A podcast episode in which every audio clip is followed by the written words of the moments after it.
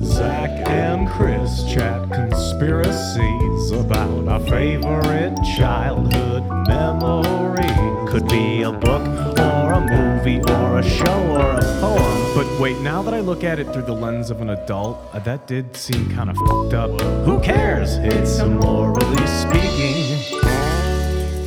Hey there. Hi there.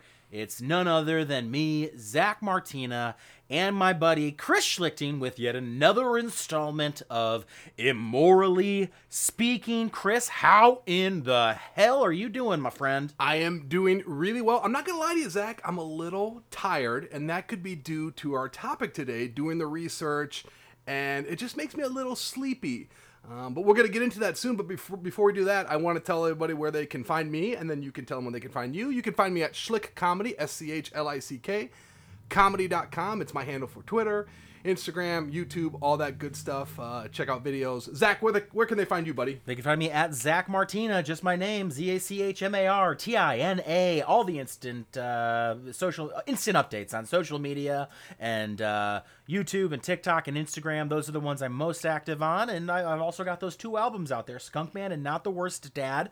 Would love for you to check those out. Uh, still do not have any confirmed stand-up dates because we don't know when this is ending, but it seems like it's relaxing. So hopefully we're going to be getting out there live again soon. But in the meantime, if you are enjoying this podcast, I beg of you, and I don't think it's too much to say that Chris begs of you, rate, review, subscribe. Let's keep doing this thing. Let's keep seeing that people are enjoying it. We've got an email address, immorally speaking at gmail.com. Send us some feedback, send us some suggestions. I mean, truth be told, we need the ideas. Yeah, uh, bottom line, we're going to do this with or without you. You might as well jump on board and have some fun with us because me and Zach are uh, hilarious. We're intelligent. We're having a good time. So jump on this fun, fun, fun bandwagon. And uh, as you can tell by Chris's proclamation of hilarious and intelligent, also modest, also very, very modest.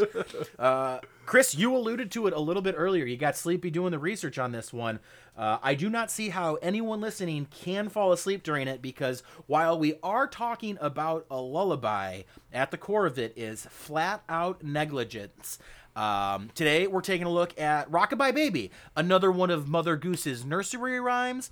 It is our first lullaby, and when you actually pay attention to it, it reads like a police report. Okay? You've heard it. I, everyone out there's heard it, but I want to just refresh everyone's memory as to what is going on in this particular quatrain. Uh, let's listen to it one more time, and it's Rockabye baby on the treetop. When the wind blows, the cradle will rock. When the bough breaks, the cradle will fall, and down will come baby, cradle and all. Wait, what? yeah, it's jacked up, man. to say the least. The the rhythm of the song is very very beautiful but also a little haunting which is kind of what you want in any nursery rhyme. But when you go on and you listen to the words you're like oh this is an admission of guilt. This is someone saying that they snapped as a parent and couldn't take it anymore. When i see a rocking chair in the corner of a room just rocking back and forth back and forth with no one on it that is the soundtrack that plays in my head. Rockabye Baby. It is absolutely terrifying. And we're both parents, buddy. How does it make you feel? Well, if anything, we can learn the importance of lyrics because, like you said, the rhythm is kind of slow and it does create um, a relaxation. But when you listen to the lyrics, I would argue that this song causes post traumatic stress, not at the moment, but once you figure out what words mean, you're like, oh my God, what was my mom or dad singing to me? Um, yeah, it sounds like uh, they didn't want you, basically. Exactly. I mean, if this. You know what this song screams? This song screams repressed memories. And not for the child, because the child's obviously dead, but for the parent. Yeah, um, it- it's not good parenting, and I'm not gonna lie, Zach. When I had my kids, I wasn't quite ready to be a parent. I didn't really know what I was doing. Who does? Who does? Exactly. I can tell you for one thing, everything in this song, I didn't do though. Like I knew better than uh, what the lyrics of this song said. I, I was I was a good enough parent f to realize that. Well, I remember the first time that I ever like sang this as a parent because it was sang to us as children.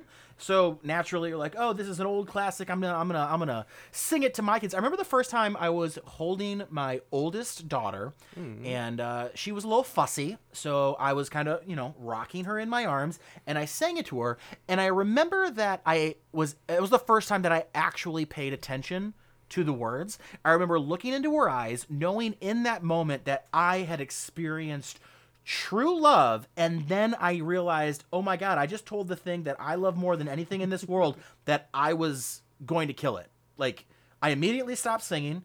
I switched to Hush Little Baby, and I had to stop singing that one too because I, for one, don't know what a mockingbird is, and two, I sure as hell couldn't afford a diamond ring. But I guarantee you, after you sang that song to your baby, uh, she stopped fussing because you were scaring the shit out of her because you looked right in her eyes and were like, if you don't stop fussing, I'm gonna put your ass in a tree. It's kind of like a warning, right? Maybe that's what it is.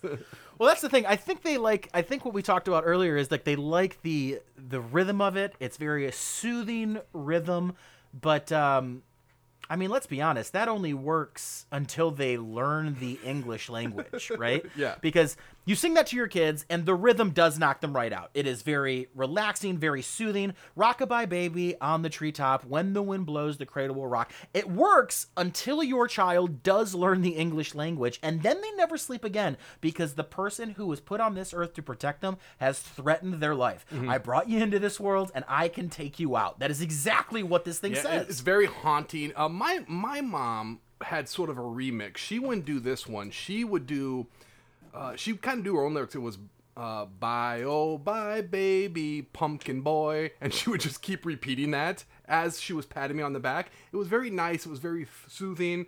Also, I was a big baby. You know, like at the age of three, I was close to hundred. So maybe I did resemble some sort of pumpkin boy.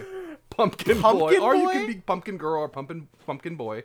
But that's well, I mean, those are those are more difficult to to rhyme. Boy is very. But I didn't call rhyme. her out as a young age, like, hey, mom, let's add some more lyrics to that. I always thought that was really relaxing. And that's the lullaby that we have passed down. I would do it with my kids and stuff. I wanna I wanna get into more. How long were you called Pumpkin Boy?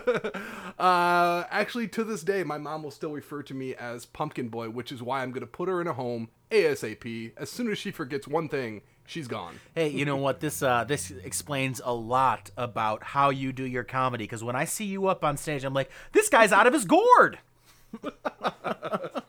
Well done. Thank well you, done, Zach. thank you. son of a bitch. So is that how your uh, is that how your parents got you to go to sleep? Like, was there a special Yep. trick to getting you to go to sleep? And I, you know what? I was not a difficult person to go to sleep. However, I did sleep in the room with the attic door, which was always very uncomfortable.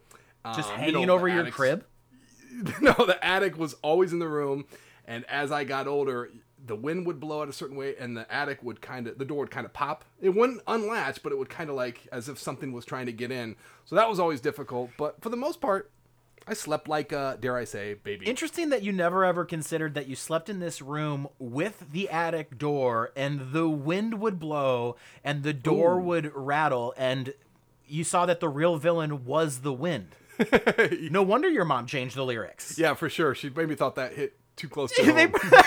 they brought you home and she she says to your dad she goes well we can't sing them i don't know why your mom is uh, a, a brooklyn island 73 year old with emphysema Yeah. Heavy, heavy smoker. Heavy smoker, Zach. yeah. Hey you know mr schlichting i don't think we can put him we gotta put him we, we can't sing rockabye baby. We're gonna put him in the room. There's a draft. There's a lot of wind he's never gonna go to sleep. Let's change the words. I'm gonna call him pumpkin boy I like how my dad demands to be called Mr. Schlichting, too. like, honey, you, well he's an old-fashioned guy he's an old-fashioned guy that grew up you refer to me as Mr. Schlichting. Your I, I, the the the picture I've just created is your parents um, wore a suit and pearls to dinner just in the house. your dad wore a double Windsor knot every time he got on a plane. yeah, we were one movie theater trip away from my parents being murdered in an alley and me becoming Pumpkin Boy. Fighting crime. instead of Batman, just a pumpkin boy. It's like, what are you? What is your power? It's like, well, I I can throw seeds, and I can make very very scary faces that become backlit. Like you're just a Yeah. jack o' lantern at your worst. And if you caught me, if the bad guys were at the bottom of a hill, if you caught me at an incline, I would just roll down the hill and just take everyone out. if I had the high ground, you were screwed, Zach. and I feel like that holds true today. Thank you. So that was it for you. They just had to rock you to sleep and, and call you pumpkin Yep. boy, and you were just sleeping, huh? But the secret was she would match the pats on the back. You know, I, I like to this day when I get worked up, the pats on the back along with the rhythm. The pats on the back are crucial, Zach. Just let you know I'm here. My my method was uh, with my kids was always a couple pats on the back, a rub up and down, and then a counterclockwise motion, and then repeat. Oh, for sure. Mixing it up with the rub. That is that is classic. The pat, the rub, the counterclock. Yep, we're on the same page there. Interesting too, because like you, when you tell your baby shh shh, you're mimicking wind. You're mimicking this hmm. thing that like you've told them in all of these nursery rhymes that you're gonna kill them with. It's a great point, Zach. Is it a power struggle? Is it a power struggle from the moment a child ent- exits the womb and enters this life? What's meant to be soothing, I think that constant reminder of, hey, I have power over you, and you need to relax and get your act together, or else the wind, it's coming. And I'm the wind. Just this. See, when I was a kid, um, lullabies didn't do. I remember like one of the a couple things my parents always told me about when I was a baby. When I was born, um, my mom had to go through a C-section. Okay. Um, which coincidentally enough was always her favorite edition of the encyclopedias. And then, uh,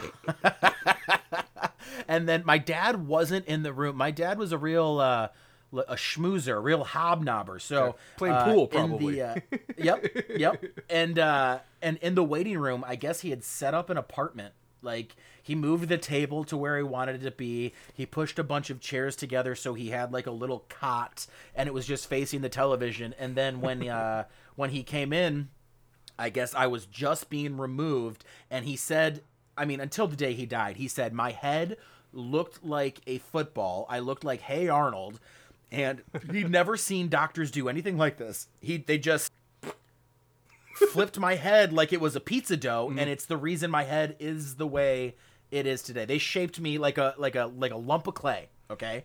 That is one thing. That's maybe the reason that I am the way I am. But when I was uh, growing from, you know, an infant into a toddler, I was very, very fussy. They couldn't get me to sleep, and uh, they always told me that the only way they could get me to go down is if they put me in a car Oh, yep. and took me for a ride. I would just uh, ride in the car until I fell asleep, and then as soon as I fell asleep in the car, they would pick me up and take me inside, which is cons- which is wild, considering my parents were drinking a lot at that time. Uh, and I mean, if you think about it, I'm not mad about my parents drinking because I think we, I, for me personally, I, am not going to speak for you, but I think maybe you'll agree to it. Most functioning alcoholics probably started off as parents. Do you know what I mean? Oh yeah, for sure. Because you're ju- you're looking for any aid to get yourself to sleep. Beer will take you out. Beer will knock you right on your ass, and sleep th- and, and let you sleep through a, a screaming baby. If I can, like I, I can jump into when we had when me and my wife, also Emily, I have an Emily wife too. Me and Zach sh- have Emily wives. Um, when we Boom, boom. we had uh we had the daughter first, which was great. She was never an issue. But then we had twin boys, and that was uh, hell on earth. It was a constant blur of taking turns uh, on, like on, during the night shift. You know what I mean? Like it was a constant blur, and I'm not gonna lie, alcohol was probably involved because I was scared. I was I couldn't sleep myself, so it was a constant struggle because these babies were constantly fussing. And I mean, we grew up at a time where parents are like, "Oh no, you just give them a little thimble of whiskey." You're talking about alcohol for the kids to just put them to sleep, right? Oh yeah, for no, no, no, no, no, no, no, no, no. no, totally.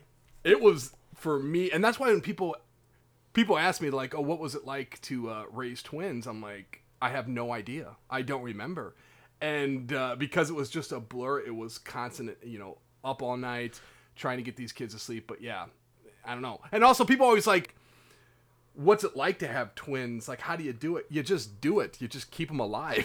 you know what I mean? It's like there's no real magic. That's Uh, the uh, that's the real barometer of success for any parent out there. Uh, what's the difference in age between your daughter and your twins? So my daughter's 13 and the boys just turned 11. So Okay, so she was she was sleeping through the night by then. she's great. Are you? Is it safe to say that like your daughter slept through the night, your boys did not? Yes, um, there was a lot of issues when they were born. Not to get into all the details, but they were born three months early. It was an emergency. They were in the hospital for three months. We were constantly going back and forth. One boy got released early. Um, the other one stayed there for an extra month, and yeah, it was just a struggle. And then, so Zach, keep in mind they were in the hospital for three months, and then when they give the babies to us, like okay, they're good to go. We were like, no, we don't want them. like, we're not ready. Like, you literally have taken care of them for three months. Can you keep them for another month? I tried to slip her like a hundred. Like, can you just keep them in for another uh, incubation period? Because we weren't ready. They were so fragile. You, I like, I like the idea that you you wanted to slip the nurse an extra hundred to keep them for another month, which equates to a four dollar a night hotel for your newborn son. yeah, exactly. Um, damn man, that's uh, that's crazy. I can't imagine raising uh two at the same time. I w- we were always pretty fortunate. My kids are twenty months twenty months apart, and uh, I was just 20 minutes. yeah, twenty minutes. It was they're like not. That's actually the cutoff. They're not twins anymore. They're one's older and one's younger. Once there's a twenty minute differential in birthing times, they're two different uh, children. So you just got the two girls, Two right? Or do you girls, nine and seven, and they girls. always uh, they always went to bed real easy. They would sleep through the night, and uh, I mean, if anything, I was always the problem. I'd wake them up to tell them I had a bad dream. You know, I'd wake them up to tell them I had a bad dream. Like I would wake up in a cold sweat, and then I would go pick them up and tell them I had a nightmare that I was a bad father. And then I'd realize in waking up my infant daughter to say words she didn't understand, I was being a bad father. And that's the moment I decided to get into stand up comedy because I realized dreams do come true. But like your album, you're not the worst dad. So just relax, okay? Not the worst, but certainly, uh, certainly not the best. So what was your method to get? You said your girls didn't really have any problems going to sleep. What was your method? Would you read them a story? Would you do the rockabye baby? We'd uh, we'd read them stories just because they were into stories, but not necessarily to get the bed. I mean, I always say this, and I'm not I'm not bullshitting. My kids have always just been great. Like, hey, it's time for bed. Okay, it's time for bed. The biggest issue we have with my kids is trying to get them to eat their dinner. They will sit there for hours. I'm like, this is what you're eating. They're like, well, I don't want this. I'm like, okay, you can leave, but I'm gonna put this in the fridge, and the next time you're hungry, this is what you're eating. Yep. You're eating this until classic dad move. you're done. So they'll sit there and they'll eat it. But as far as going to sleep goes, no, they were uh, they were always real, real easy, real easy. Is there a is there a song for like not eating your food? I like to think of you. If you don't eat your food, I'm gonna open this window and guess who's coming in? The fucking wind. like, is there is there a song to get the kids? to I don't know. I, food? I'm sure we could uh, we could certainly write one. There's no question about that. Eat your food. One time, my oldest wouldn't eat her food, and I was getting so impatient with her that I picked up her high chair with her in it and the food on the tray, God. and I put her in her room, and then I shut the door. And I came back 20 minutes later. She did not take one bite, but as soon as I opened the door, she looked me dead in the eyes, picked up her food with her hand, and threw it on the floor. And I was like, okay, well, I mean, she is maybe almost two at this point. I can't win, and she's got the upper hand. We we got a real threat right here. Um, I can't wait. Well, I, I should say I'll be watching from afar, but I can't wait till she's a teenager. Zach, it sounds like she's establishing some. This is the kid though. This is the kid that when one of her when we first asked her what she wanted to do when she grew up, uh, she said, "I want to be a judge because someone has to enforce the rules." Holy shit! I got my hands full. The other one, she just wanted. She's like, I want to take Krav Maga, like karate. So we got her into Krav Maga, and then she also wanted to get into gymnastics. I go, why do you want to do karate and gymnastics? And she goes, because that's what ninjas do. So they're very, very different. I love it. but I mean, we're back on this poem. It's Rockabye Baby on the treetop. When the wind blows, the cradle will rock. When the bough breaks, the cradle will fall. And down will come baby, cradle and all. I'm a dad. You're a dad. We've illustrated this. We're no stranger to screaming babies, as we've already discussed, but never mm-hmm. have I ever wanted to go this far, right? If this poem illustrates being at your wits' end, then I guess I've never been there because parents are too tired to look at a crying child and think, oh, I gotta do something. You know what I'm gonna do? I'm gonna climb this tree because the best case scenario, the soothing sound of the wind is gonna put them to sleep for a few hours. Worst case scenario, a strong wind blows and they sleep forever. Are you kidding me? it's sort of like wiping your hands clean. You know, you have good intentions. I took my baby up to the top of the tree because the wind is very soothing. And when the bough breaks, which the only research I did, Zach, for this is I looked up the word bough. Yep. And that's just the main branch of a tree. The I, trunk? I never is that knew the trunk? Is the main Yeah, branch I, the I- you would think it's the trunk, uh, but all it said was main branch of a tree. So that's the only research I did. But you think you got right intentions. I'm going to have my baby soothed up on the top by the wind. And when the bough breaks and the baby falls, it's not my fault. It's the fucking bough. The bough did it. The tree. It's the tree. You're absolutely right. You're absolutely right. I mean, think about the physical exertion a parent would have to do to make this poem a reality, right? I've never listen, I wouldn't I I I didn't have the energy to push my kids in a stroller, okay? Sometimes they were screaming and yeah, for a second I considered shaking them, but I didn't because I was too exhausted. You think I'm to climb a goddamn tree and set up a cradle up there?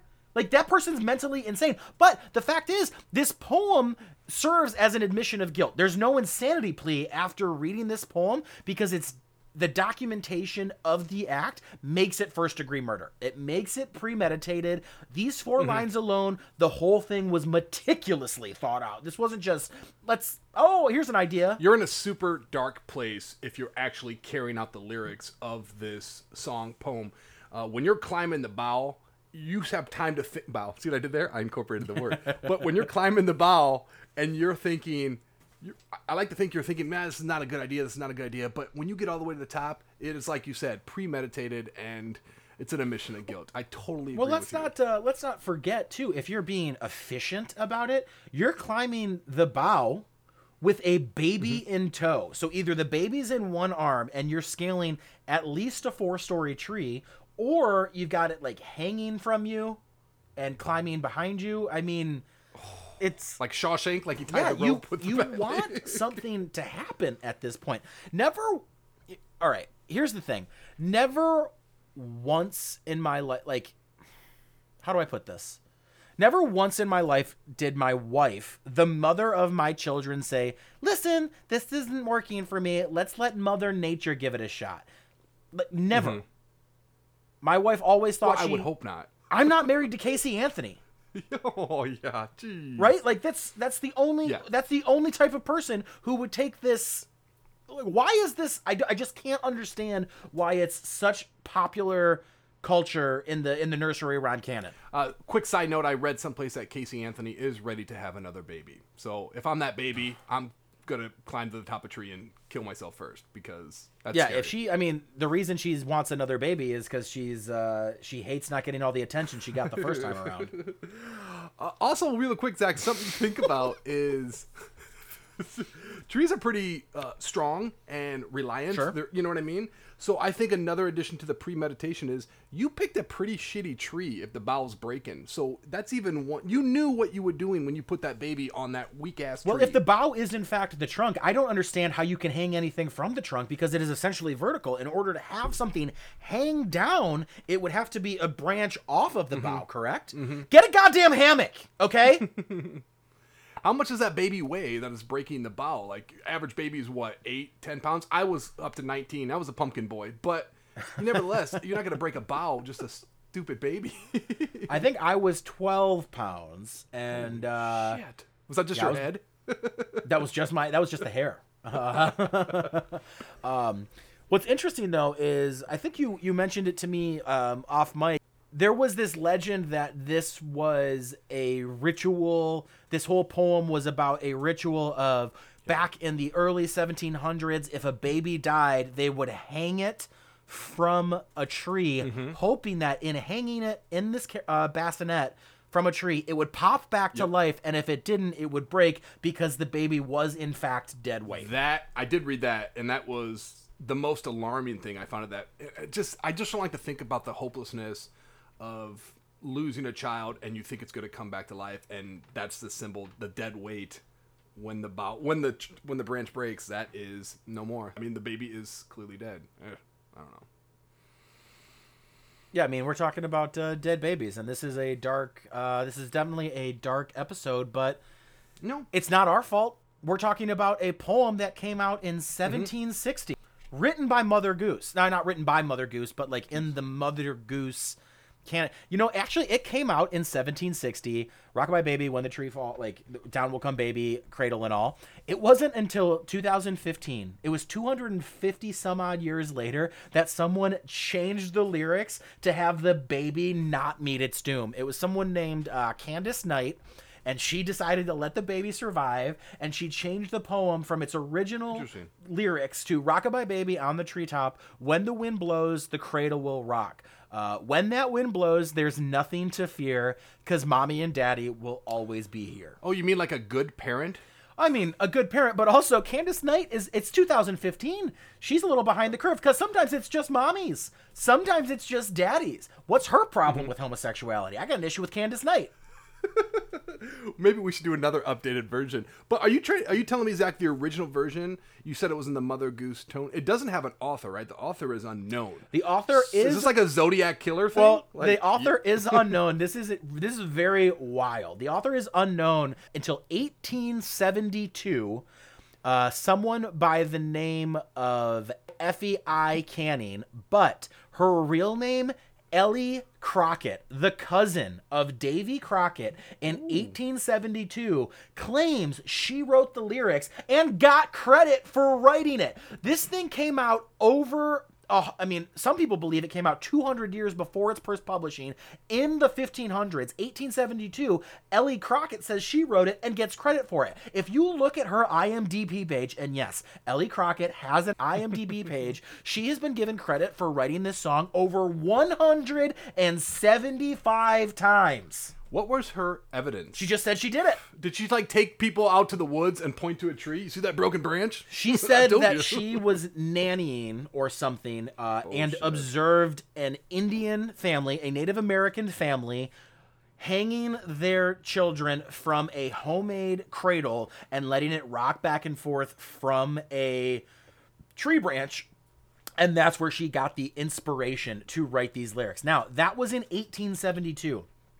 This poem's first publishing was in the 1760s, and there is evidence to believe that it was out 200 years before that. So this thing has been out for 300 years. She takes credit for it and just gets credit for That it. could have something to do with the fact uh, she had a famous brother. What is that called when you like ride the coattails of someone famous? You know what my brother is? Nepotism. Nepotism. Yes, it was her cousin. I want to be clear about that. It was her cousin. Oh, mm. Well, still, if you're desperate enough, you can milk that. I'm, I'm sure, you know what? I'm sure if she told everybody that Davy Crockett was actually her brother, they'd believe her because this this woman was just a liar.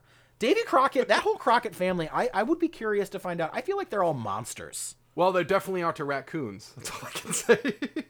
I've I, I get that raccoons are monsters, and if well, you the wanna know what coonskin I mean- hat. Did she show up to the meeting with a? Does, does every David Crockett member wear a coonskin hat? There were no pictures, so I can't offer that. But I do understand the Crockett's hatred of raccoons. If you want to know why, go check out my first album, Skunk Man. I have a very detailed tale about how I had to kill 12 of them. Not with a gun. I drowned them. Oh my god. It had to be done because I'm a good dad. One thing I worry about, uh, not to jump too far ahead, or I, I worry about. See, I'm in the education field, and in today's day and age, Zach, a lot of young teenagers are having kids way too early and may not know how to parent. So I worry if they get a hold of this song, they may take it literally and think, you know, this is how you parent. I do worry about the high school kids that are having, you know, the teen moms that think, oh, this is my instruction manual for how to take care Sure. of my baby. I think uh, I think there's a lot of evidence to suggest that any child that had their parents, and I mean I'm guilty of this. My parents are guilty of this. Like the the kids that had their parents sing to them "Rockabye Baby" are the ones that should just accept the fact that they need therapy because that's not any way to start a life. Okay, worrying for your life. Yeah, I mean, there's a lot of uh, weird instructions in that. I, you know, another thing too. Living in the Midwest, driving, I see a lot of the uh, pro-life billboards. You know, with the giant baby on it, like a, it, you know, a baby is a gift, all that stuff. And I'm not trying to get political, pro-life, pro-choice, whatever you think, but I do worry about a kid who's pregnant, a young teenager who's pregnant, drives by, sees the baby, sees the sign. I think just to be safe, underneath the baby, it should say, not actual size of the baby, because you may be pro-life, but you're not pro-giant baby life, and that could scare you, because that's expensive. I do worry that kids might take this literally. Oh shit, they're that big. You're telling me I'm gonna have a billboard-sized baby growing in me? Ah, here's another thing to consider. I've, we, you and I have both put together playpens, bassinets, cribs, arguably from IKEA or a similar type store. Very, very difficult to put together on solid ground. Now, this whole poem insinuates that you're going to be able to put that together on just a mishmash of branches. There's no balance. There's no le- it. It would be damn near impossible. You would have to be Sam IKEA himself in order to be able to put that. I don't understand. I, I just I don't understand. It's a ridiculous poem. Um, some people say that it's uh, political in nature and that there was uh, an unrest in the 1600s in England and that they were wishing the death of King James son. Mm. His son was born. A lot of lot of controversy about was it his or not. Some people think they snuck a baby into the delivery room and King James took it as his own. I don't know. That's a whole nother story. But that baby came into, for lack of a better phrase, because I'm I'm kind of running here, King James's possession, his parenthood, and they said, I hope that baby dies so we can kill King James and then get a new sense of leadership. The story is dark any way you look at it. I I heard what you said, but the only thing I want to ask you is, was his first name Sam? It was Sam IKEA. is that I don't- is that true? I don't know. It's the it's the first thing that I was like. I, I'm, I'm sure there are Swedes out there named Sam. You get, we get some angry emails. Um, actually, it's William. well, you know T. what? I would be. Let's. Please write us. I would- I would welcome the emails at this point. Let's just get let's get some interaction going. But um, You know, you mentioned you mentioned those real quick. The the putting that stuff together. A lot of kids might have post traumatic stress from listening to the lullaby. I have post traumatic stress because with the twins, we had this huge limousine like stroller that would two of them. Uh, like a cockpit of a jet fighter, one in front, one in back. And I have post traumatic stress from taking that thing. You could fold it up and fold it down when we put it in the car. I have so many fingers, Zach. you have ten. You have ten fingers. Actually, I have 10 and a half. One, nine, 10 and a half. That doesn't even make sense. I was born with uh, 11 fingers and one got cut off putting the stroller up. It was so many pinch fingers. Uh, I think it's funny too that IKEA is probably the number one cause of children coming from a divorced home. Have you ever tried to put something together with Emily from your uh, from IKEA? Oh, it's it's awful. And the instruction manual is not helpful at all. Those guys look so happy putting the thing together, those fat like stick figure things. But no, they're not. They should put a little bottle of Jameson behind them. And when did when did those little tiny wooden pegs become the strongest support system in the world? I can't tell you how many I snapped off, and then you're just screwed. We're like, well, this crib is going to only have 15 pegs instead of the 20. And you know what? They give you so many extra ones. I just started. I start. I chew them like they're sunflower seeds. I just throw them in my mouth and and suck on them a little bit because I don't want them.